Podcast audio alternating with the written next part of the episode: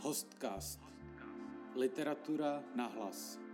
Každý měsíc pro vás vybíráme jeden článek z literárního měsíčníku Host. Vivant Studiózy napsal Vratislav Maňák. Nikdy neexistovala a studentů má tisíce.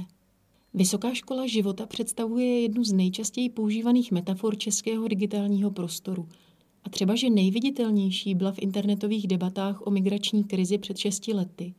Řada uživatelů sociálních sítí ji jako nejvyšší dosažené vzdělání uvádí ve svých profilech i dnes a pokouší se tím říct, že absenci akademického titulu svede kompenzovat prostá zkušenost a selský rozum. Je to provokativní obrat, jenomže právě o to jde. Drzá subverze patří k tradičním nástrojům lidové komiky a i v této slovní hříčce se opakují letité podvratné principy karnevalu.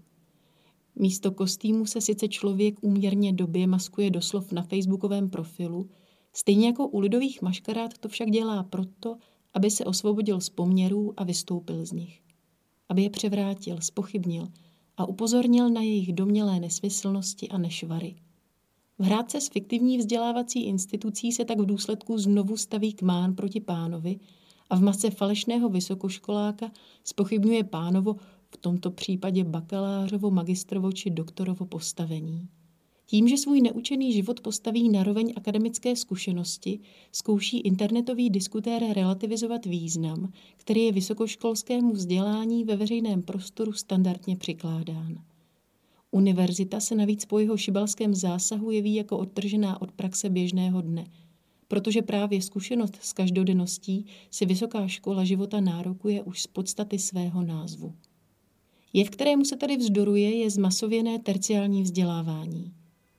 Zatímco před čtvrt stoletím mělo vysokou školu jen něco málo přes půl milionu Čechů, před deseti lety šlo už bezmála o půl druhého milionu osob a v současnosti mluvíme o více než 1,7 milionu lidí s vysokoškolským titulem. V horizontu jediné generace tak změnil svou povahu z exkluzivního statku na relativně dostupný doklad a masifikace či přímo univerzalita akademické zkušenosti se promítla i do pracovního trhu.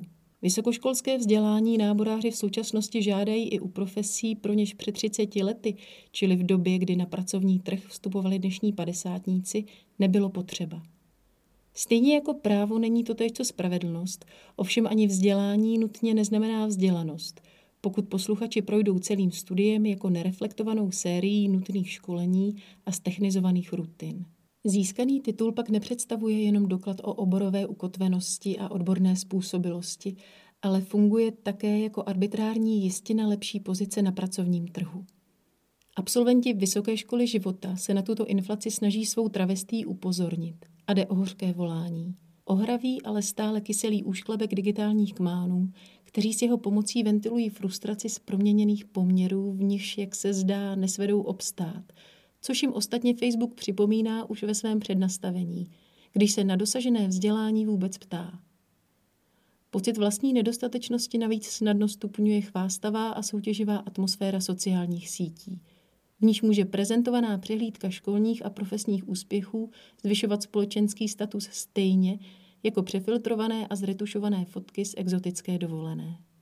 Posměšný vzdor, s nímž zkouší vysoká škola života význam akademických ostruh rozmělnit a zamlžit, tak snadno naráží na odpor těch, jimž se adekvátního vzdělání dostalo.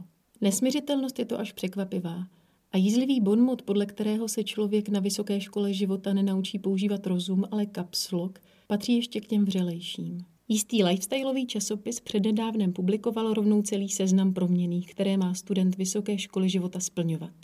Je spola negramotný a názorově omezený, je protizápadní a xenofobní. V neposlední řadě je chudý. Stravuje se nezdravě, protože zalevno a na pořízení vánočních dárků si musel vzít půjčku. Jste lůzři a my pro vás máme leda opovržení.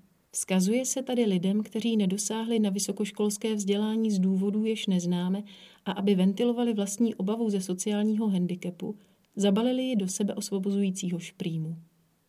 Za tento žerty ovšem nyní soutěživé prostředí strestává a vylučuje a v důsledku tak potvrzuje obavy z penalizace, které hříčku vyvolali.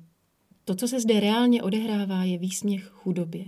V hanopisu na lidi bez vysokoškolského diplomu se v první řadě vyjevuje arrogantní nadřazenost vůči všem, jež nepovažujeme za úspěšné, protože podle našich měřítek neobstáli v soutěži globalizovaného kapitalismu.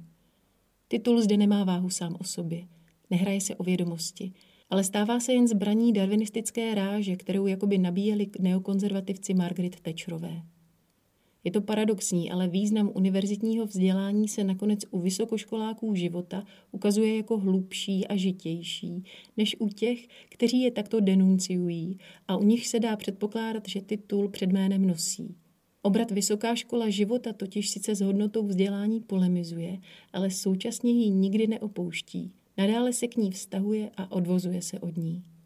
Teprve u zmiňované difamace role vzdělání mizí. Nástrojem arrogantního odsudku, tou povýšeneckou silovou pákou, se nestává odborná kompetence. Měrnou jednotkou je teprve úspěch, nakupené bohatství a peníze.